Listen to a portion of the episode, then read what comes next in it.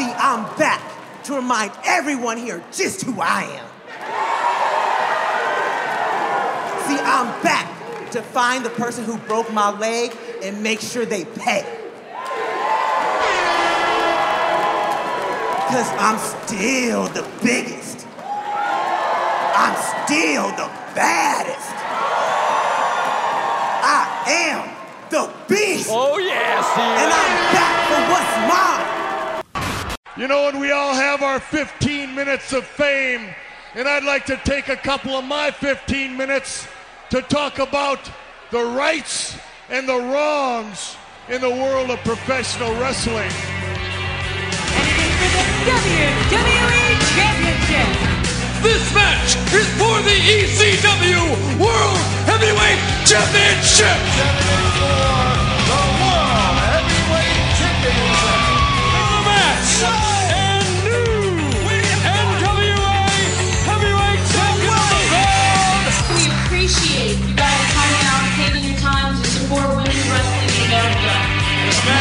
The AWA World Heavyweight Wrestling Championship. Hello, everyone. Welcome to another edition of the Rights and Wrongs of Pro Wrestling Podcast. This is your host, Mr. Green, and I have got the coverage and the review of the latest, one of the latest episodes of WoW. This is um, episode 53, which goes into their new season. And I will be specific and say episode 53 if you're counting just chronologically, episode 201 if we're going by television numerals. of course, 201 being the representation of their second season. Anyway, um, so the first thing that we notice here when this show kicks off is that they have redone um, the intros and and some graphics and whatnot. Not mad at that at all. Not mad at that at all. I am uh, pleased to see that they have that. Um, one of the other things that I noticed just going into this is that I kind of by default got the thing that I was asking for, even though they didn't make the decision to do, to do that. It just happened because AJ Mendez left, or she chose not to renew her contract. We'll just I'll put it in those terms. Uh, so AJ Mendez is gone. That's probably one of the first things that should be noted here. I did bring it up when she uh, essentially put out her own press release via her social media that she was not going to renew. That is not to say that she closed the door to going back to WoW, but she um, she chose not to go back in for a second season. Now, before I go into the the review of the show, I think it's safe to say at this point that that was a fail by WoW, and at least in terms of being in front of the camera. We do not know how much effort or work or this, that, and the other that she did behind the scenes, and she might have did a ton of it. But on camera, where she would have been, in my opinion, the most useful, fail. They had her as a commentator, but they still, but I can't even say they. Dave McLane stuck himself in the booth anyway. When it would have been more, uh, not convenient, but it would have done more for for them as a commentating team. Just have Mendez and Dicky.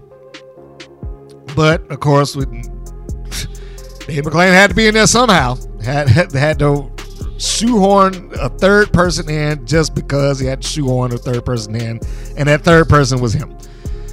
Uh, it should have been a case of, hey, we we have a former world champ. They didn't have to mention WWE. They didn't have to go in there by name. But she has name recognition. She had I've talked about this. She had name recognition, she had value. There was a good chance that she could have been leveraged to get some eyes of people who probably don't watch WoW to start to maybe look at it. And get the the the ears of the wrestling world paying attention to WoW, or at least a portion of them, and get some of the eyes of the wrestling world paying attention to WoW. They should have done as much as humanly possible with AJ Mendez, and and the stop at the top of that list should have been, "Are you willing to do a match?" Now that was probably going to be a far cry. It was a long shot at best, but I'd asked. And if I could have got Gina, I was like, "You need to back this truck up to our house. Give her give her some money to get her in this ring." If she wasn't going to do that, and these are all things I've said, I'm just doing a re- recap of my own pitch. If it was going to be that, it, then it should have been the sit down interview. The sit down interview for AJ Mendez it covered a couple of points. Why you left wrestling? Don't say WWE. Why you left wrestling?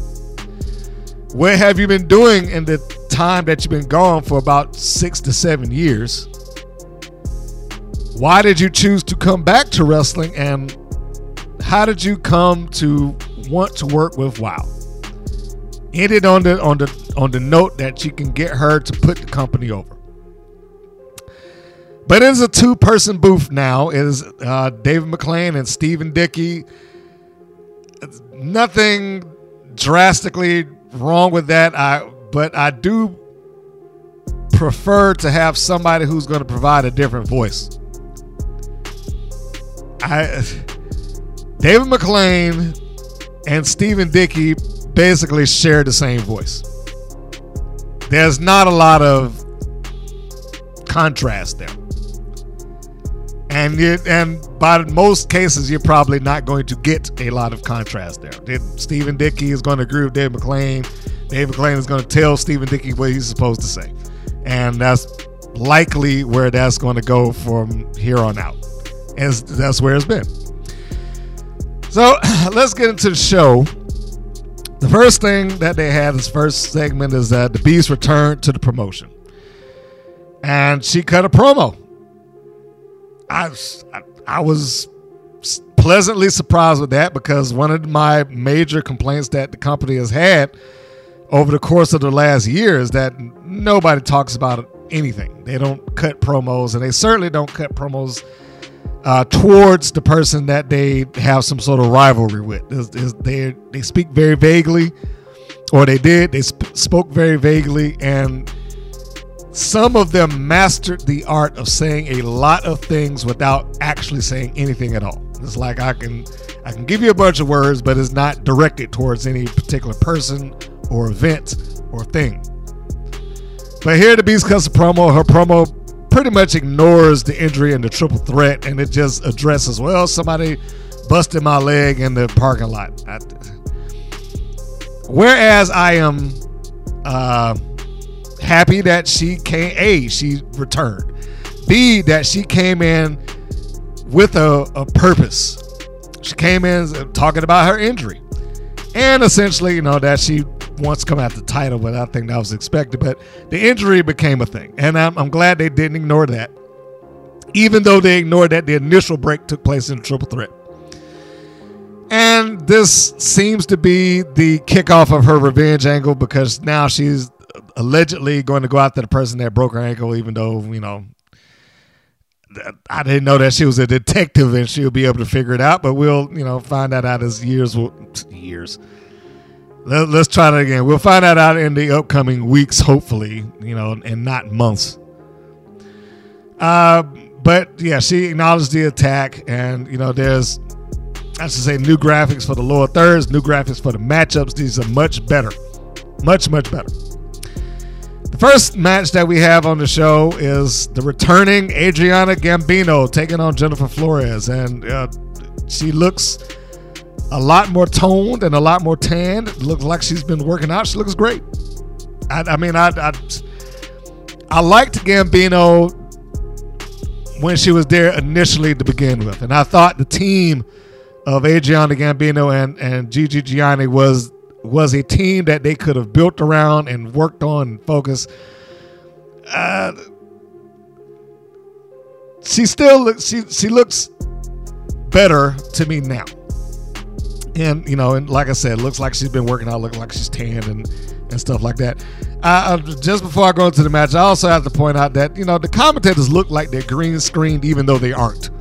It's just. It, it is a practical sign that's behind them, but it looks like they shot that on green screen just because of the, the way the neon kind of glows behind them and, and how they are up front of that a little bit.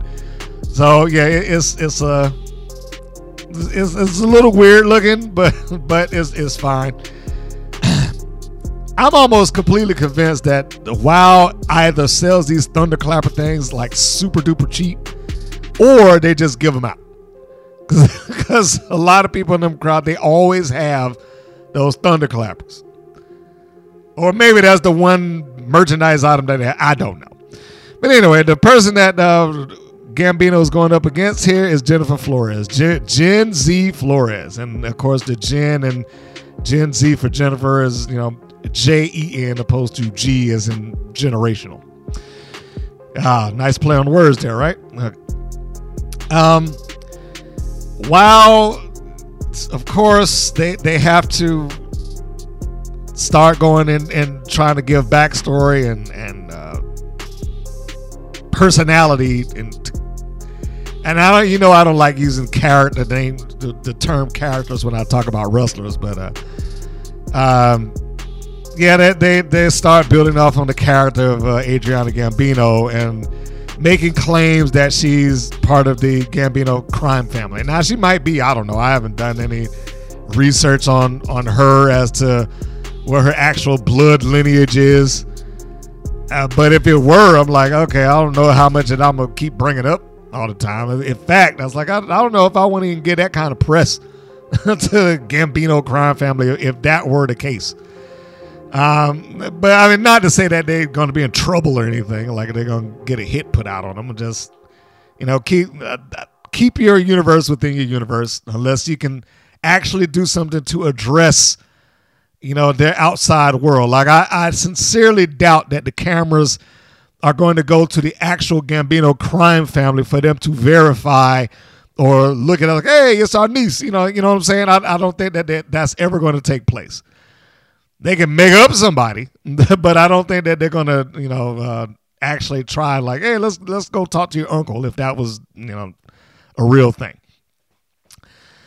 Uh, the crowd looks lively here, and I, am thinking that this probably was the beginning of the night or something along those lines. That the, most of them look pretty engaged to you know to some degree. It's it, the more I watch WoW and the more I look at the front row and I, you know, I pay attention to the audience, it does come off like they have begun to attract more children to the shows opposed to adults. I see, you know, couples and kids and you know stuff like that. It it feels like there's a bunch of kids that ask their parents, "Can we go?"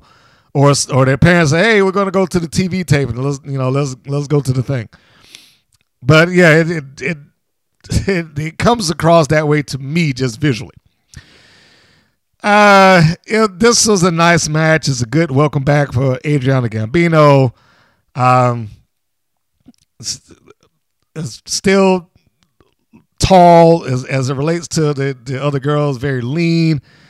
Uh, still got her little, I guess, mafioso gimmick or whatever you want to call that. But, but she has maintained that on the independents also. So this is not necessarily a one-off thing or something that was just created by WoW. This is something that she um, does on her own. So in any case, Gambino wins. Good for her that she got her victory on her secondary debut or return, however you want to phrase that, because we all know that WoW was kind of funny about those things. but this was a showcase for Adriana Gambino. That's all. That's all this was. It was. It was her return, and it was her showcase. Uh, pretty much show that she's back in town. Uh, she beats Florez, ducking underneath a clothesline, catches her with like a cradle neck breaker, and that was it. Clean. Did not have to cheat, so she she popped her clean as a whistle. Uh, I don't know if I would have had her necessarily need to cheat against Jennifer Florez because they they more or less established that Florez is there as a body. She, she that may change over time, but right now, Florez' job is there to get the other person over, and she did that job fine. Uh, after the match, she cuts a promo, essentially reintroducing herself to the WoW audience. Now, so there's not really much else I can say to it there. But I'm but I was not upset with the match. I was I was perfectly fine with. It. I thought they both did a, a fine job. The next thing is it shows outside. Next segment, I should say, it shows the, an outside scene of Sophia Lopez and Lana Star getting out of the same limo. And of course, this implies that there's some chicanery of some sort going on between the two of them. One of the things I know that uh, Lana Stars and Sophia Lopez always look like they're walking towards a camera, which they are, but but it it doesn't necessarily come off as like we caught them walking around naturally. It just it looks like okay, guys, action, and then they start doing their strut or stride towards towards the limo. That's a, that's a small thing, not not a big deal, not a big deal at all. It's just an observation that I wanted to bring up. So I'm not saying that that's bad, but you know, it's just something I noticed. Uh, one of the things that I did notice here that I would say, okay, on the production side, is probably only because I'm in production that I would it would annoy me or or make me notice it, is that this shot outside was shot against the sun.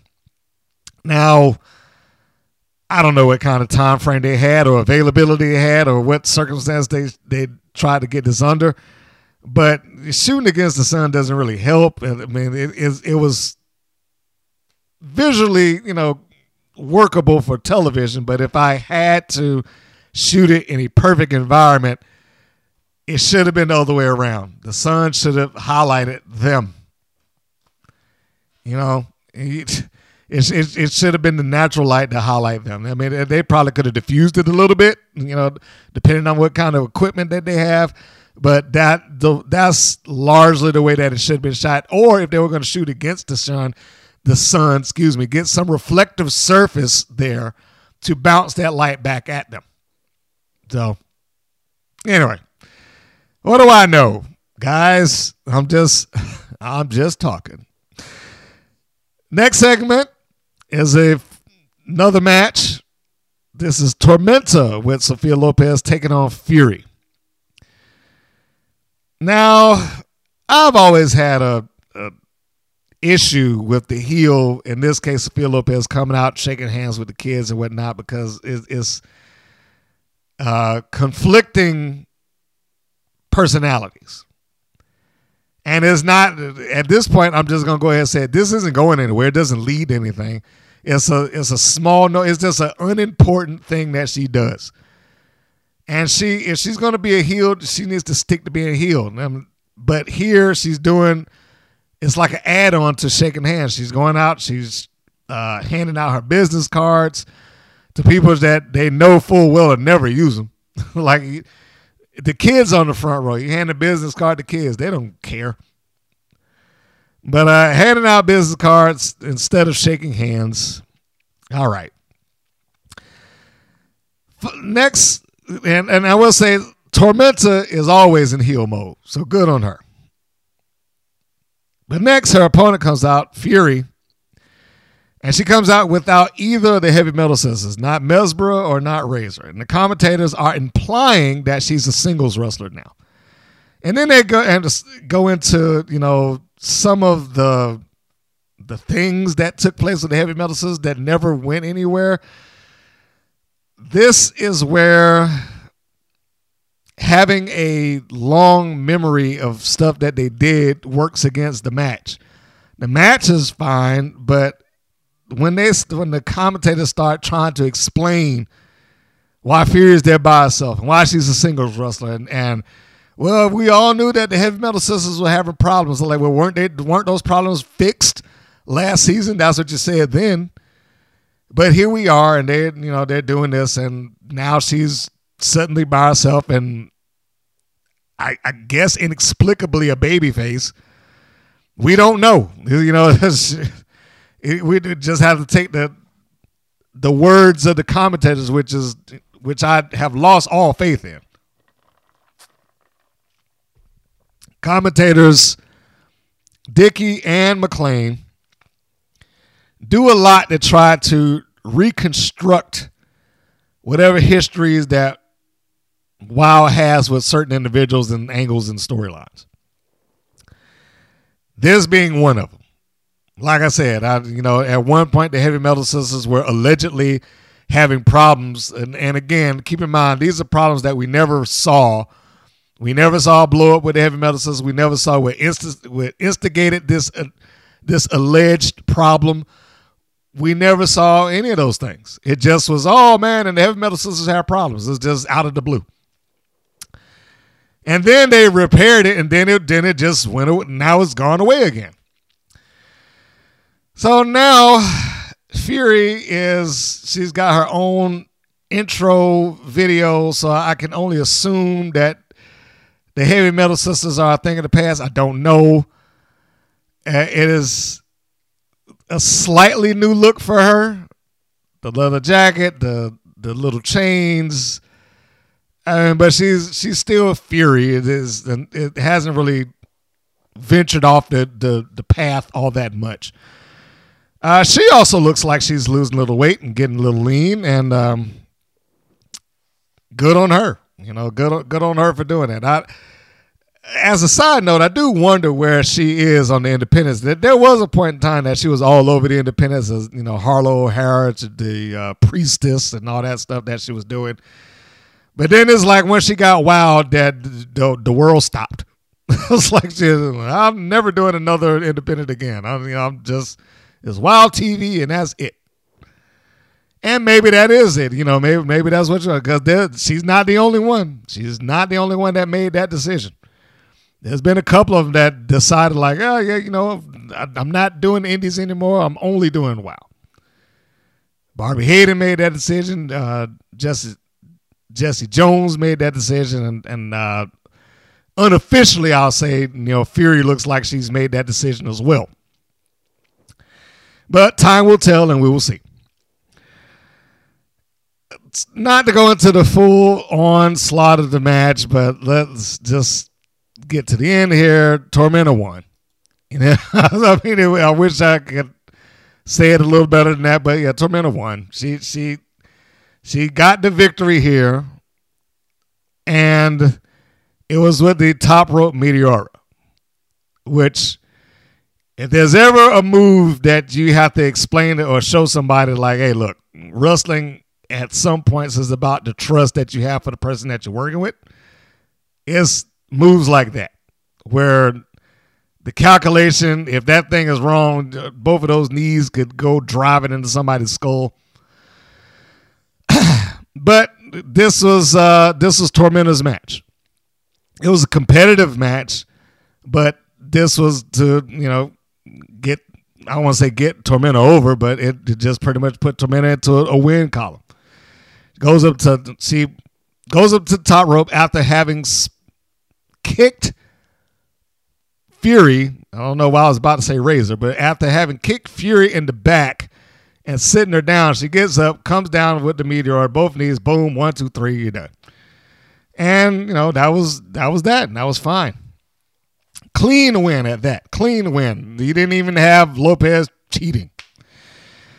So the next thing we have is an interview segment with the new face of WoW or new face on WoW, Nigel Zane, doing the interview.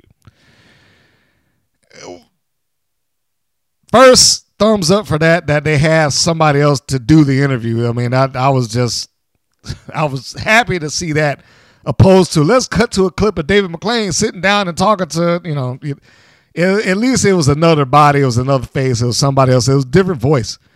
So right, wrong, good, bad, or indifferent. I'm glad that they tried something else, as well as all the new things that they tried within just the course of the show. But Nigel Zane, who was who wrestled here as Nigel Sherrod, uh, interviews the Tonga twins. Wow showed a lot of recap in this segment. And I got no issues with that. I mean, just having a sit down interview was was nice, and it was cool to see it. You know that they're in, in a in a different environment, b a different person, and c having something that they don't really do all that often. The the old sit down interview with with the champion or the wrestler, for that matter. It didn't really go anywhere necessarily. I mean, it just it just was, hey guys, you know, we want to introduce to the champion. I mean, now this isn't verbatim, so don't don't take me for you know word for word, but you get what I'm saying here. It was it was just a change of pace, a change of look, but most of that interview is recap. Is is is not really a lot of the Tonga twins talking. By the time you get down to them talking, you probably have uh, God, about 20 seconds of them saying something. So it wasn't an interview in, in that we're going to really get in depth and, hey, what was it like chasing the championship? What did it mean? you? Know, it wasn't all of that. However, it was still nice to see it. So I'm not going to, you know, give them a hard time about it. Uh, it it would have. I'll just add this as a, you know, an appended to it. I'll append this to what I'm saying. It would have been nice if there actually exists a longer version of that interview. And this is how I perceive it. Because I can't imagine that they sat down and like, all right, we're just gonna do this for two minutes and we're done. I think they should have sat down, done a full on interview, let's just say 10 minutes, covering their career and WoW and their hallmarks over the course of the year. You air two minutes, two and a half, something like something along those lines. And if you want to see the full thing, go to our wild, you know, wow.com or visit our website and yada yada yada. That that's the only thing I would have done different. It would have it would have been a means to try to push my social media or or to get you to go go to it, you know, something along those lines. so that was their thing and we go into the next match following this. Uh, that would be Miami Sweet Heat taking on Spring Break 24 7. Now, I am sure if you never watched this or listened to me talk about this, but you've watched the show, you know who's going to win this match. you know exactly who's going to win this match. Now, that that's not a bad thing necessarily, but you know you know who's going to win this match just when they announced who was in it. so, so, so I don't think I'm spoiling anything from anybody to say that, yes, okay, Miami Sweet Heat won this match. And this, more than anything, was a showcase for Miami Sweet Heat. Where they go past this point is going to be the real question here because they're already two time Wild Tag Team champions it's kind of like the same thing that you have with, say, teams like the New Day and the Usos. Well, I'll say the Usos specifically right now. When you've won the titles over and over and over and over again in the same company, and there does get to a point, it's like, uh, what else is there left for me to do? You, you've done it. And the only reason that you got teams like the Usos and New Day that, you know, continue to win that is because at least in their universe – there's multiple variations of tag titles to win. You know, they started, got there and they had just the primary tag titles. Then they went to the Raw tag titles and, and SmackDown tag titles and even the NXT tag titles. So again, you know, it gives them some variation, and and, and you can even count in uh, the previous incarnations of those titles when they looked a little different because the lineage is a little different. So you know, and I only bring that up to say is like they they have to be careful with where they're going with that because they just can't sit at the top nonstop without anything for them to do of note. So it's going to be interesting to see where they go. But I I did point out to them um, on their Instagram. I was like, I do like the look the new look that they had, the, the outfits that they had made, I, I, I really, I think it makes them look very much like stars within that company, rather than, you know, you had the contrast of uh, Spring Break twenty four seven, who we don't know anything about. You haven't heard them say anything. They haven't had a single promo. They haven't done, you know, anything to help educate the audience as to who they are, what their motivations are, and why they're there or why you should care about them. They're just two interchangeable girls in neon outfits who, at this point, get beat up a lot. so, uh, so yeah, I just wanted to make note of the of the outfit and and the contrast between uh, the looks of Miami Sweet Heat and, and teams like Spring Break 27. Not that Spring Break 27 had bad look, but you know you get what I'm saying here. They don't they don't really have a persona necessarily. They're they're just nondescript uh, wrestlers, and the, and the bulk of their personality is in their name. You know that's pretty much all you know about them is that apparently they they like to party and they hang out at the beach. I, you know that's pretty much all we know about them, and that's an assumption just off of their names being Crystal Waters and Sandy Shore. God, I hate them damn names. Anyway, so the outfits are great by the the referee is buried here because he doesn't do it. This is I, I, I really don't even get on this referee too much. I know I've said some stuff about him, but he's not good. It, it's a case of a ref who walks into the match knowing who's supposed to win, and you know I'm just I'm just here to facilitate their win. You know, I know I'm supposed to count three when they get to it. Miami Sweet Heat is, you know, they get better and they get better, and they have begun to do some nice subtle things there. There was a point where they, uh, one of them was knocking, I think it was Crystal Waters' head into the turnbuckles, and the other, as Crystal Waters' head was being pushed turnbuckle to turnbuckle, the other one put her knee just just slightly in the way.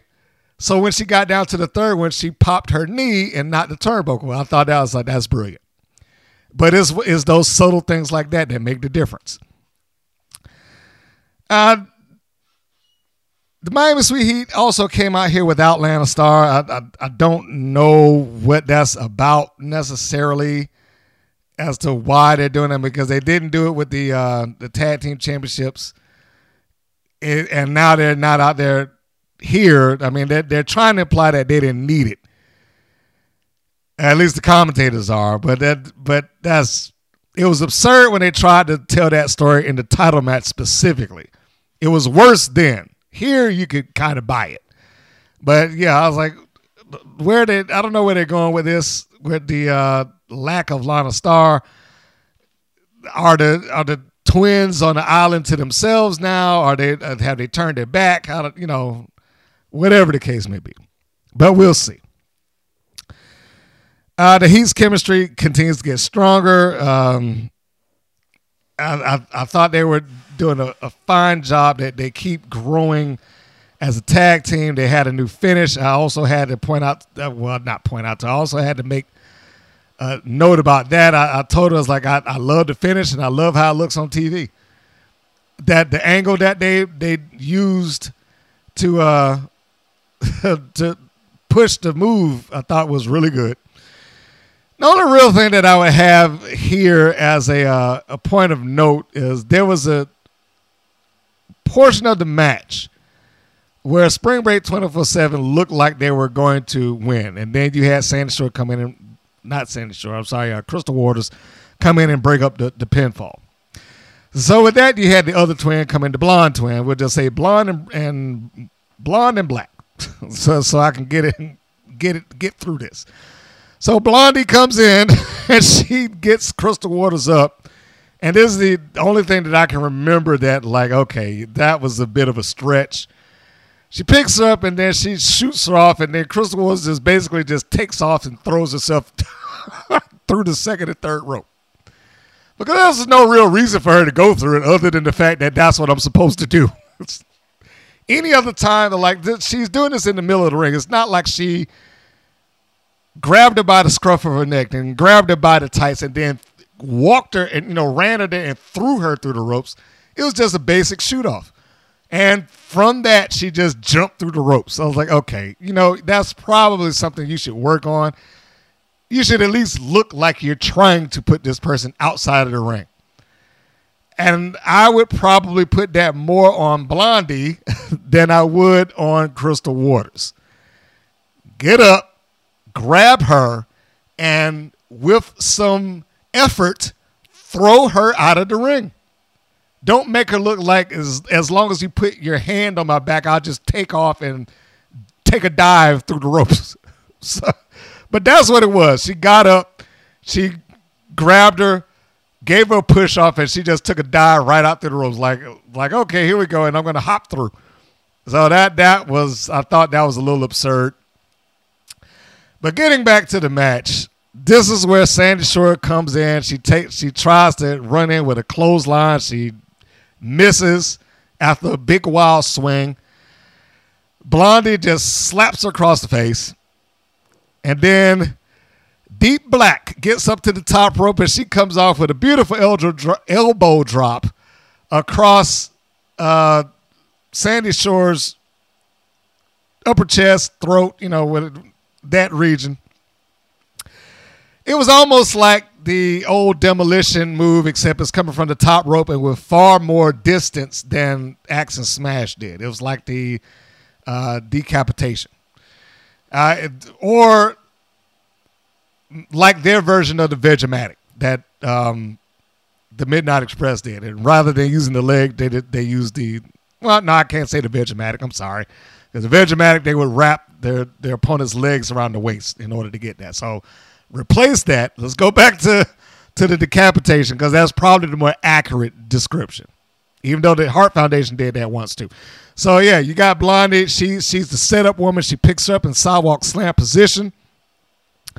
Deep Black goes up to the top. She comes off the, the top rope with the with the big elbow. She soars through. Looks beautiful. Like I said, the camera work on that particular move I thought was fantastic. Really illustrated the move. Comes down with the elbow, and at the same time, it turns to a sidewalk slam. That should be their finish going forward. They should not change it. They should keep that finish.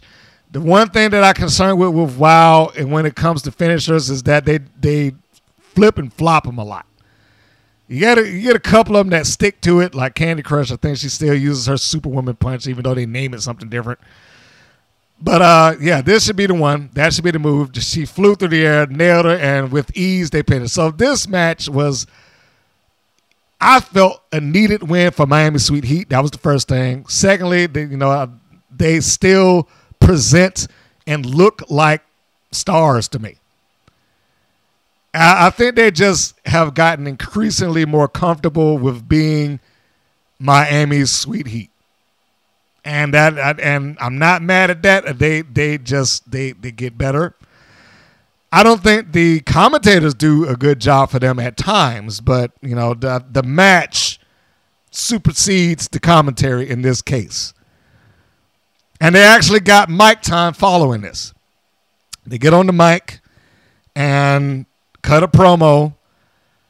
It's not going anywhere, but at least they got the chance to cut a promo. And quite honestly, Miami Sweet Heat has probably cut more promos on people and teams in the course of the year than most others in WoW just in general. They have a very grating, vo- grating voice on the microphone.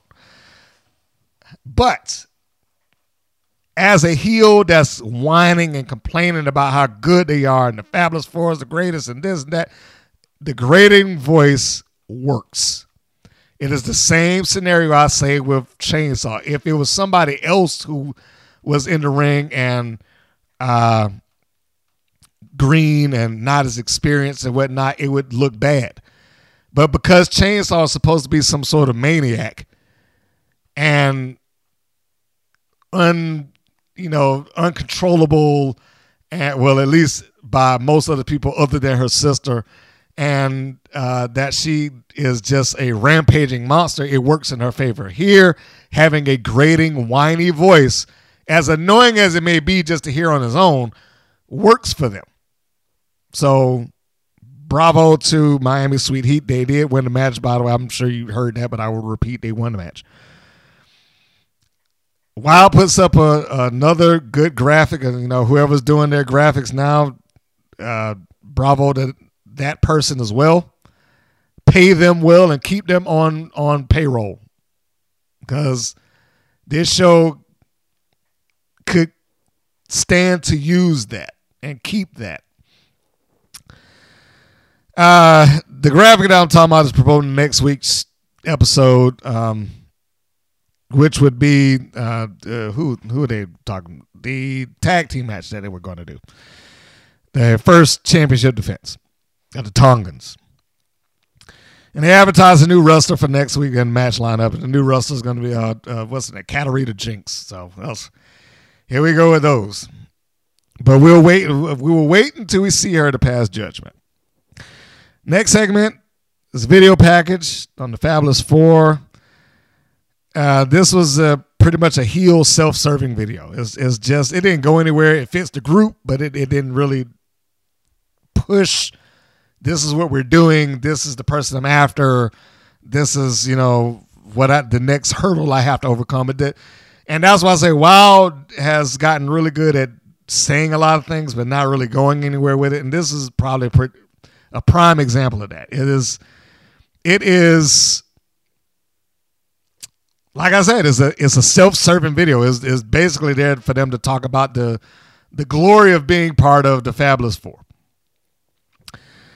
There was a subtle statement in in this video package. Not again, I don't know where if this is going anywhere. Wow also has a habit of having things done and said that don't really mean much, even though on camera it can kind of catch your attention and it's not that big, but you know, it, maybe it's going somewhere, maybe it's not. And this is one of those moments.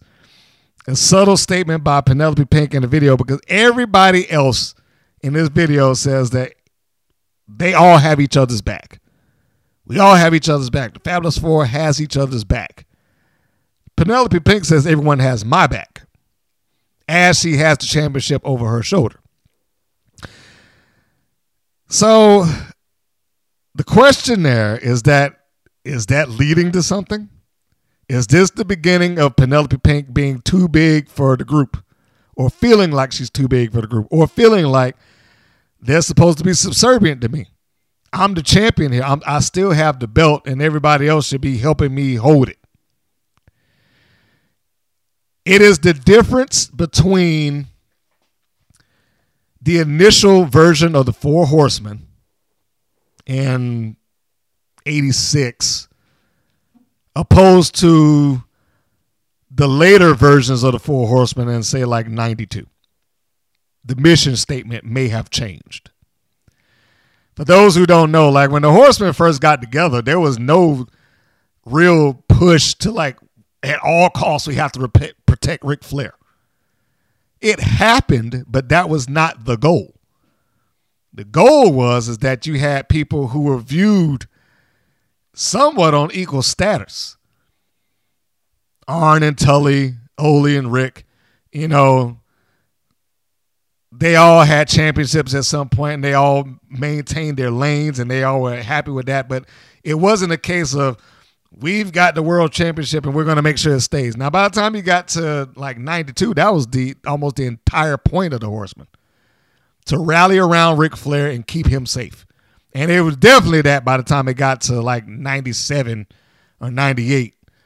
You know, that last, one of the few last incarnations, Benoit, you know, the man who shouldn't be mentioned, Pillman, Arn, and, and Ric, their, their job was to make sure that Ric won however they did it. That's what that's the comparison here. Is this going to turn into the Fabulous Four now just being a uh, support system for lack of, you know, for all intents and purposes for Penelope Pink?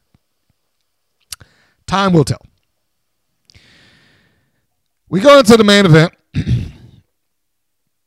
Chantilly Chella taking on Penelope Pink for, you know, the with Lana Star for the WoW Championship. Now, bear in mind, there aren't really a lot of things there that that uh, push the I'm the number one contender or you've won the number one contendership. You don't really get that a lot in a while. It, it you know it, it has happened, but we don't really see that a lot. The person that gets the championship shot just gets the championship shot.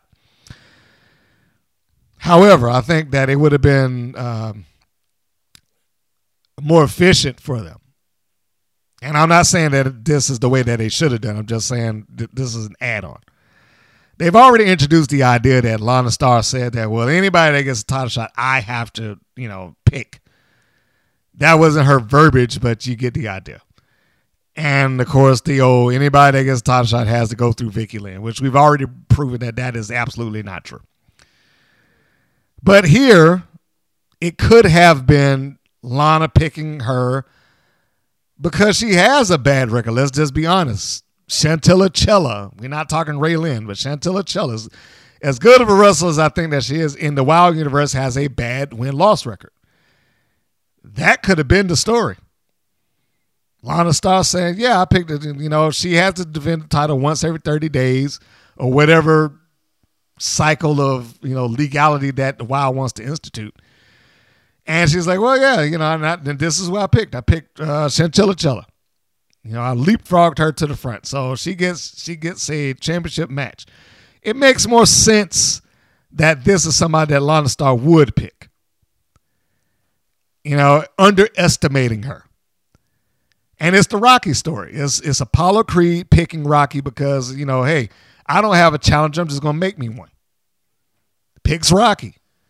Get, you know, he didn't he didn't even he didn't even earn a title shot. He just got it. Because Apollo Creed needed somebody to, to fight. He didn't take the match seriously, but Rocky did. That's the whole premise of the original movie. That should have been tossed in here. Penelope Pink didn't take the match seriously. Lana Star doesn't take the match seriously, but Chantilly Chella does because I don't know when I'm going to get another shot. I don't know when this is going to happen again. I didn't get a number one contendership. I didn't win that. They gifted me this, so I have to take advantage of it. I have no choice. That that could have been the theme throughout the entire hour. Her prepping for her shot of a lifetime. Course, they didn't want to do that because that's that's a little bit too much depth. And as I was told through the uh, comments in one of these, WoW is presented for people who don't want a lot of depth in their wrestling. And I love that comment. I love that comment because it's absolutely true. The Carlson twins sat in on commentary. And Penelope Pink opens up the match by throwing the jacket in Chilla Chella's face. Nice heel work she's another one that's really, really coming into her own too. Penelope Pink. And I know that that did not begin there. She's one of those wrestlers that WoW picked up and who was able to hit the ground running.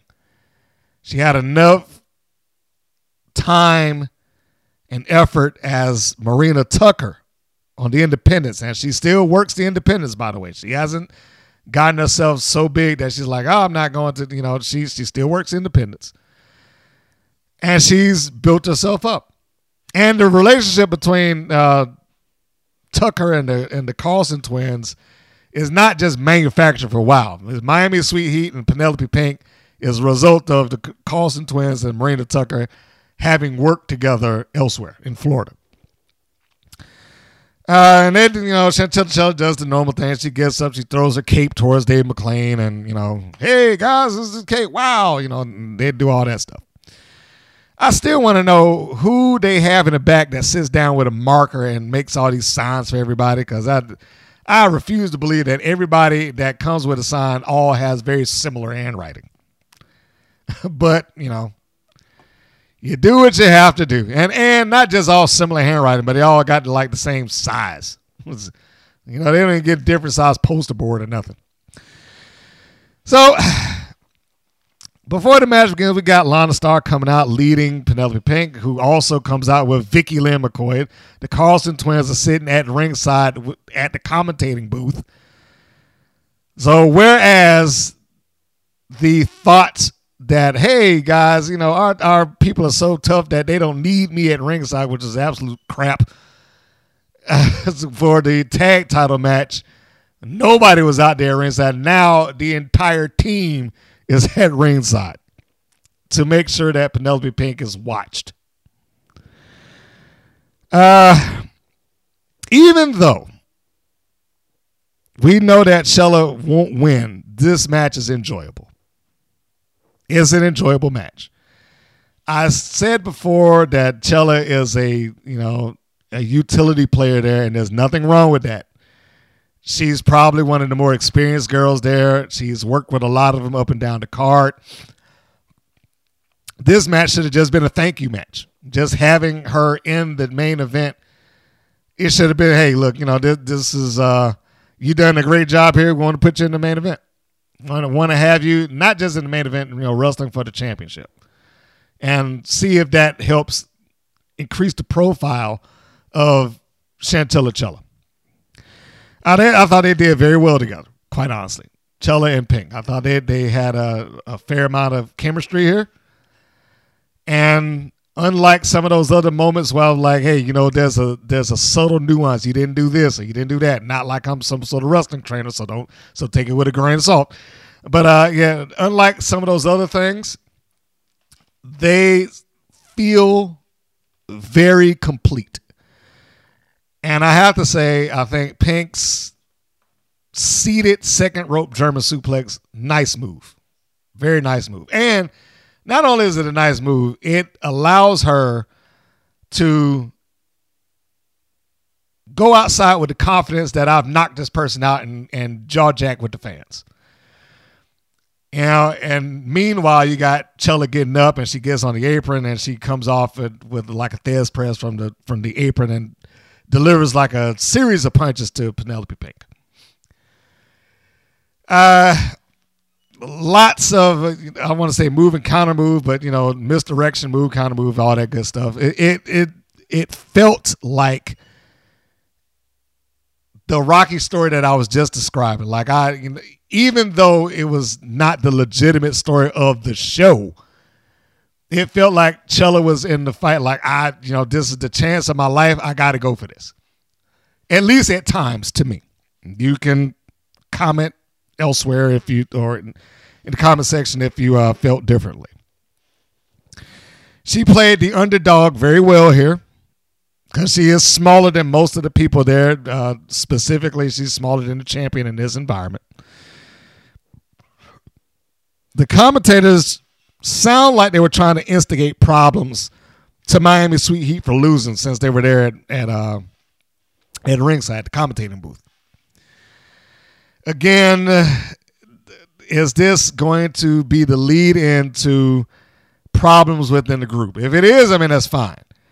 I just don't like when they do things and it doesn't go anywhere. So hopefully it will take some direction. Chantilly Chella sells very well.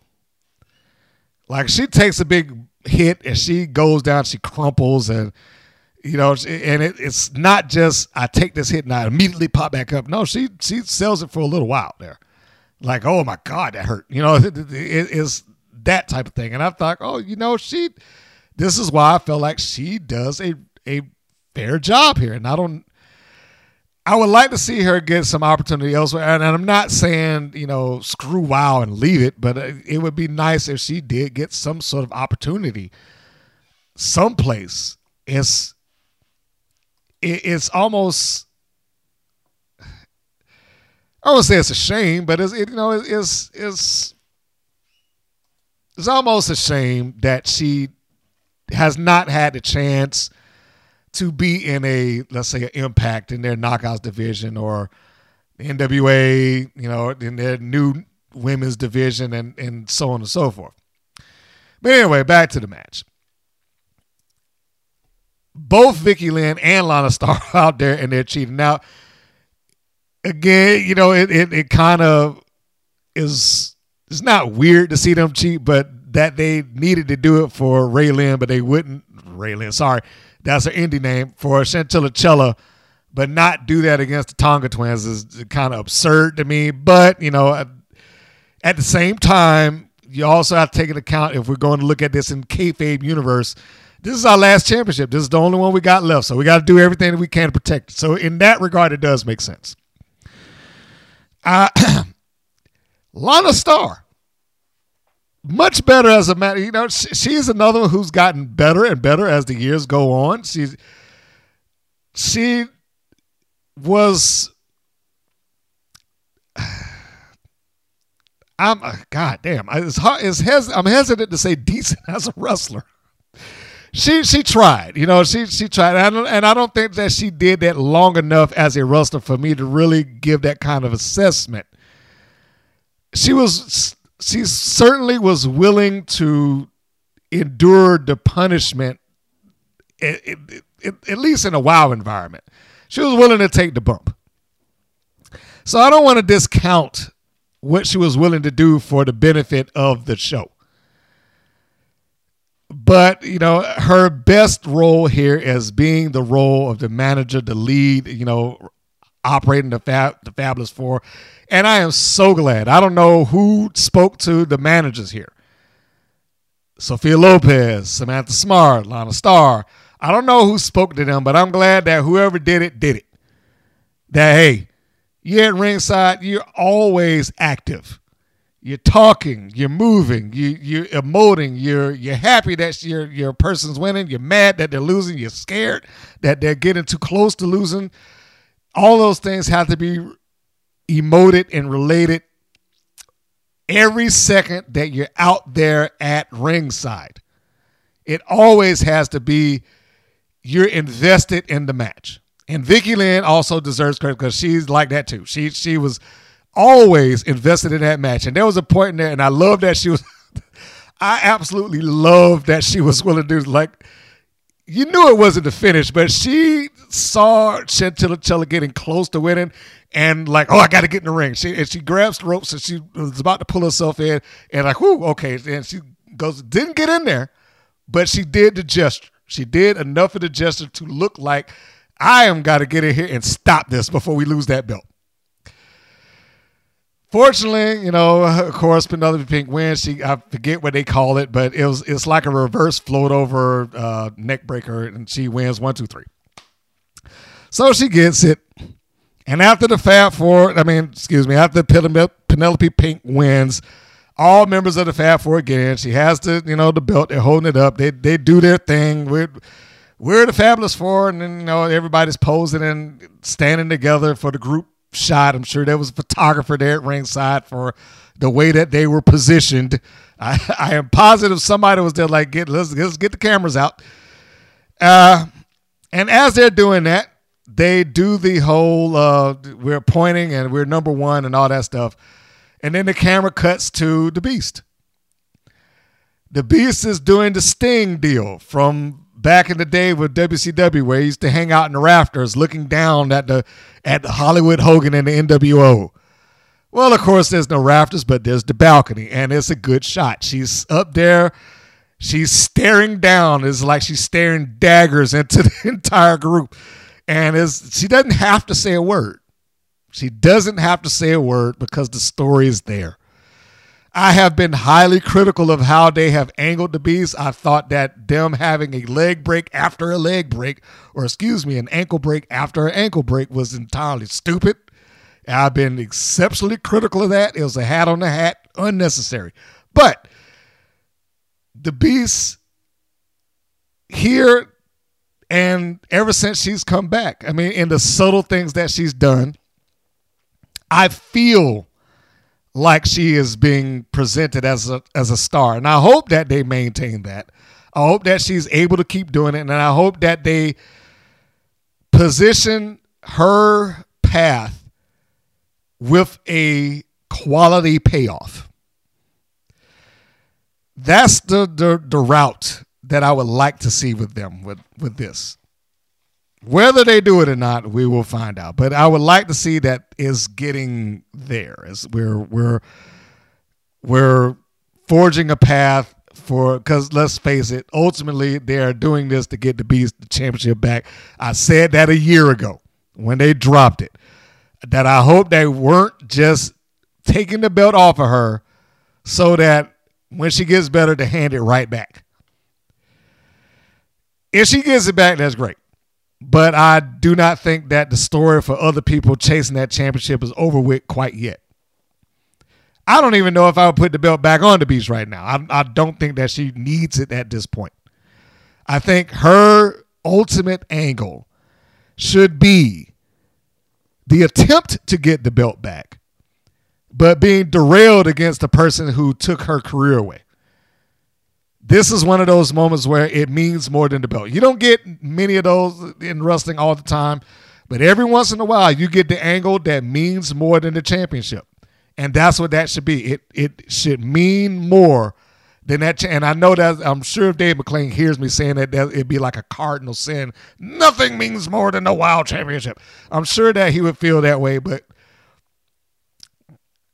there are times even the best promotions, even the best of them, there is there are times when there's something that supersedes the title. Personal issues. This is a personal issue. You have someone who snapped this woman's ankle allegedly with a pipe and took her career away from her. Not just her career, uh, you know, what, 10 months of her career, an ankle injury, and her championship. Those are the things she got from that. So it should mean more than that. This is like this, you can get I'll get another title shot, but that person I've got to get even with. And that's what it should be leading to. Uh, you know, I would I would forward that a little little differently, but you know, hey. Um before we wrap this up, there are two things that I was asked that I would like to address. You know, every once in a while I get a question from somebody, whether that be at work or they'll send me a, a email or a comment. so somebody asked me about Jordynne Grace's uh, evolving physique because apparently that's been talked about by a number of people on uh, YouTube. I saw like two or three YouTube channels that that had it, and uh, they're like, "Well, do you think that she's using steroids?" Um, my short answer is, yeah, probably. By all accounts, most of what she's doing, I mean, listen, there, there's a difference between training for bulk and training for definition. So there's a possibility that that is not steroids. But if there's any telltale sign, in my opinion, and I will put that disclaimer there before I say anything. In my opinion, if there's any telltale signs that she has any sort of enhancement that's going into her body, it's her voice. It is like somebody just popped her right in the throat, or she just swallowed rocks or something. That is not the same voice that you know she had even a year ago. Her jawline is so defined now. Now, keep in mind, a lot of that comes from the fact that she trains now, not just for wrestling, but she trains for uh, bodybuilding.